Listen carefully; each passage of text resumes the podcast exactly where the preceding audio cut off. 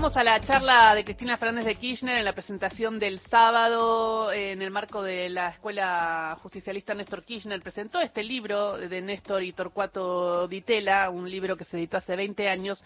En un momento Pedro, el cadete, le pregunta a Cristina algo y su contestación estuvo muy buena. Escuchen.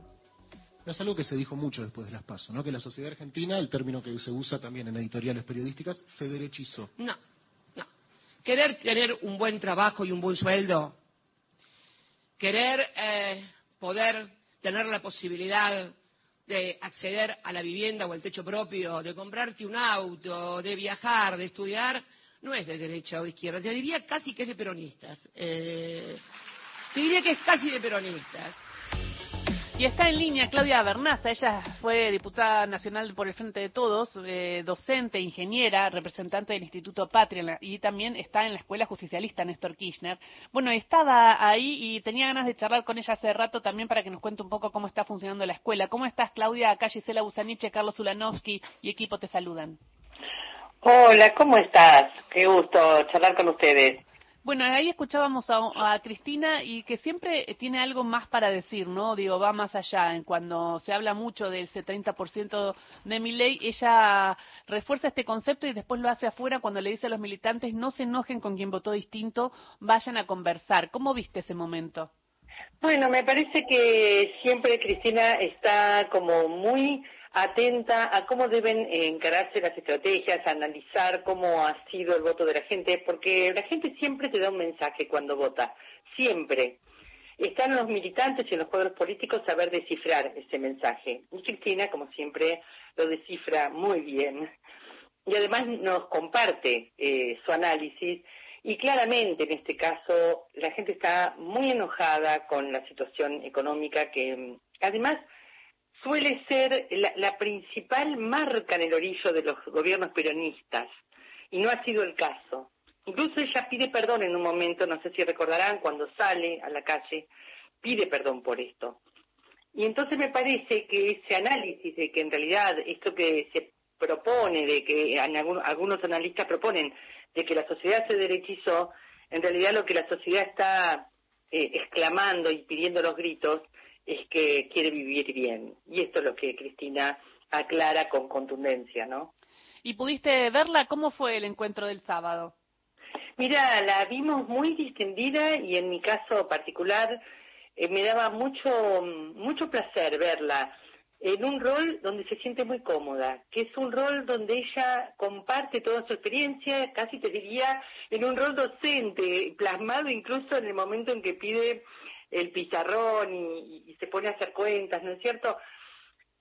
Sobre todo porque ella está teniendo el cuidado de no tomar la centralidad de la campaña, sabe y ha pedido que todos subamos el bastón de Mariscal y ni que hablar nuestro candidato, tiene que hacerlo y lo está haciendo.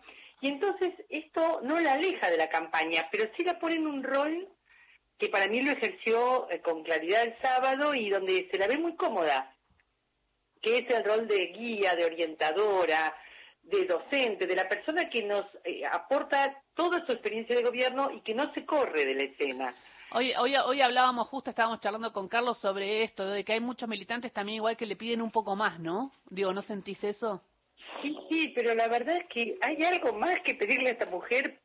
¿Tenemos derecho a pedirle algo más? No, yo eso lo pienso también. No, la verdad que me parece que ella nos ha dado todo y hoy nos da aquello que cree que es lo mejor que puede dar. Y de esto voy a hacer una aclaración y recuerdo figuras como la del propio Perón o la figura de Benito Juárez en México. ¿Qué privilegio tenemos de ver a una dirigente en el cénit de su edad, de su carrera política, dejando lugar a otros, ¿no? Una dirigente de primer nivel dejando el protagonismo, el primer lugar, el lugar de las candidaturas a otros, independientemente de que esté la situación de la proscripción, que por supuesto es injusta y hay que pelear para que no suceda esa proscripción. Yo creo que igualmente ella está convencida de que tiene que pasar la posta y está haciendo toda esa tarea. Me parece una tarea muy novedosa y bastante inédita, tanto en la historia argentina como latinoamericana. Así que eso también me causa una suerte de satisfacción militante y ojalá que que los compañeros nuestros y compañeras que asuman el Poder Ejecutivo la tomen como una guía de primer nivel, como una consultora que esté en primer lugar, no como quizás ha pasado en este gobierno que estamos ahora, en el gobierno actual, donde su contundencia, su liderazgo se vivió con inseguridad. Parecía que ese liderazgo se opacaba, o así parecía verse, ¿no? Cuando en realidad su liderazgo te adorna, te hace brillar más, te suma. Ojalá que aprendamos y que esta vuelta sea distinta. Claudia, buen día, ¿cómo está? Buen día, Carlos. Una curiosidad nomás, ¿quiénes son los estudiantes? Digo, ¿cómo está integrado el lote de alumnos en esta escuela, en este Instituto Patria? ¿Y quiénes son los profes?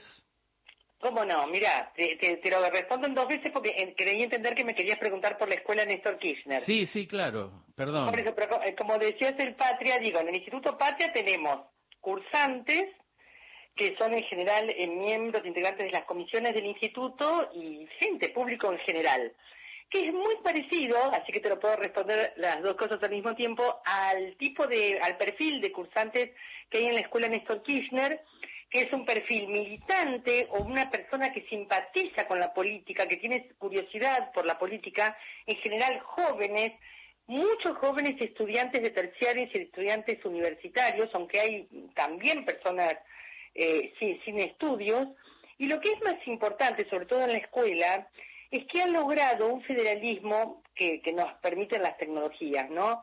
Que se han anotado personas y estos perfiles se han anotado de todo el país.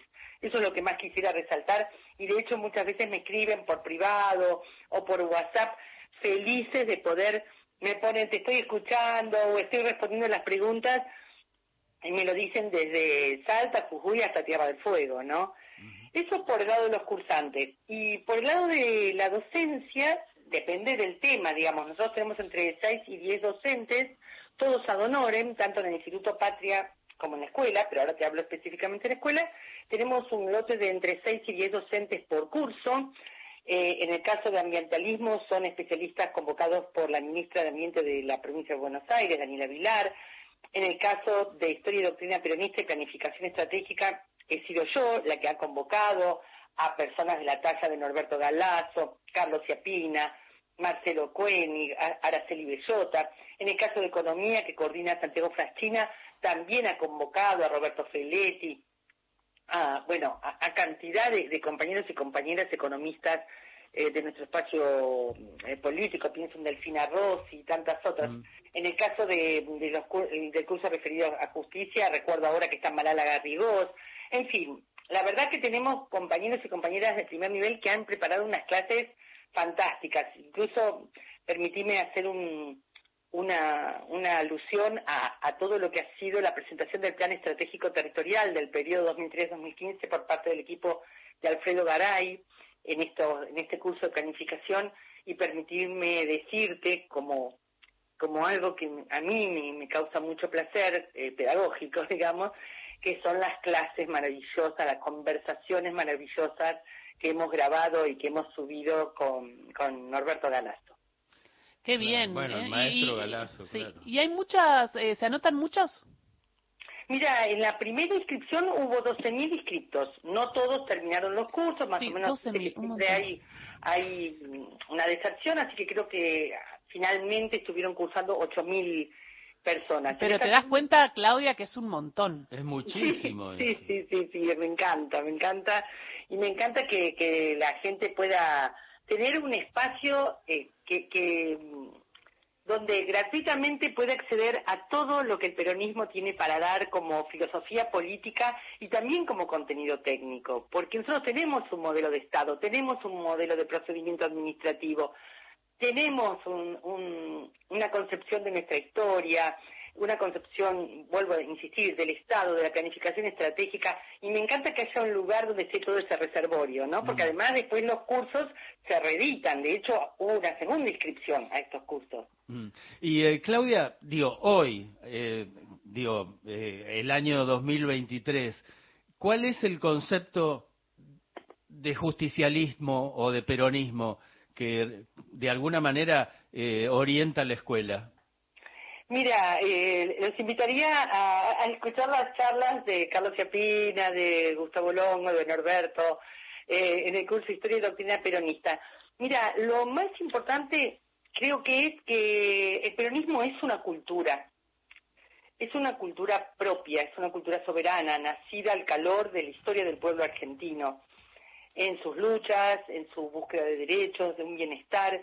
Y me parece que esa definición que dio Cristina y que ustedes recién pasaron acerca de la búsqueda de la felicidad, en definitiva, como dicen una de las misiones del peronismo, por parte de cada ciudadano, de cada ciudadana, define el centro de la filosofía peronista. Por eso es tan difícil en los partidos de masas latinoamericanos hablar de derechas o izquierdas, porque en realidad... nosotros no tenemos una lucha contra otra clase, si bien el análisis de las clases, la distinción de clases es un muy buen análisis que nos ha legado el marxismo. Me parece que el peronismo va más allá y busca una comunidad organizada de otro tipo, más arraigada en lo que es la cosmovisión de los pueblos originarios. Y bueno, también la explica muy bien en La razón de mi vida Evita, esa cosmovisión y su cercanía con la... Esto te lo digo yo, hay una gran cercanía también con la teoría o con la doctrina social de la Iglesia. Me parece que tenemos que volver a definiciones sencillas del peronismo, ¿no? Sobre todo esta búsqueda que tiene de la felicidad del pueblo y la grandeza de la nación y sus tres banderas que siguen estando tan vigentes como a sus inicios, ¿no? Sobre todo la bandera de la justicia social, que el profesor Carlos Ciapina dice que es la que sostiene a las otras dos, o es la piedra basal. Claudia, y justicia, soberanía, era independencia económica. Sí. Claudia, bueno, o sea, se nos vienen las dos encima, pero y parece como una introducción a una clase, así que extrañamos charlar un poco más. Ojalá se dé que te puedas venir al estudio en algún momento para hablarnos un poco más de esta escuela que está teniendo cada vez más alumnos. Las clases son también digitales, algunas presenciales, pero es súper interesante cómo se está dando, porque hay que generar debate, ¿no? Digo, y eso también lo dijo la vicepresidenta, hay que agarrar los libros, así que sí, está bueno el instituto en ese sentido. Bueno, va a ser un placer visitarlos cuando ustedes quieran. Dale, armamos. Muchísimas gracias, Claudia. Gracias a ustedes. Claudia Bernazza, diputada nacional, fue diputada nacional Frente de Todos y está en la Escuela Justicialista Néstor Kirchner. Qué interesante, escucharla. Un cuadrazo, sí.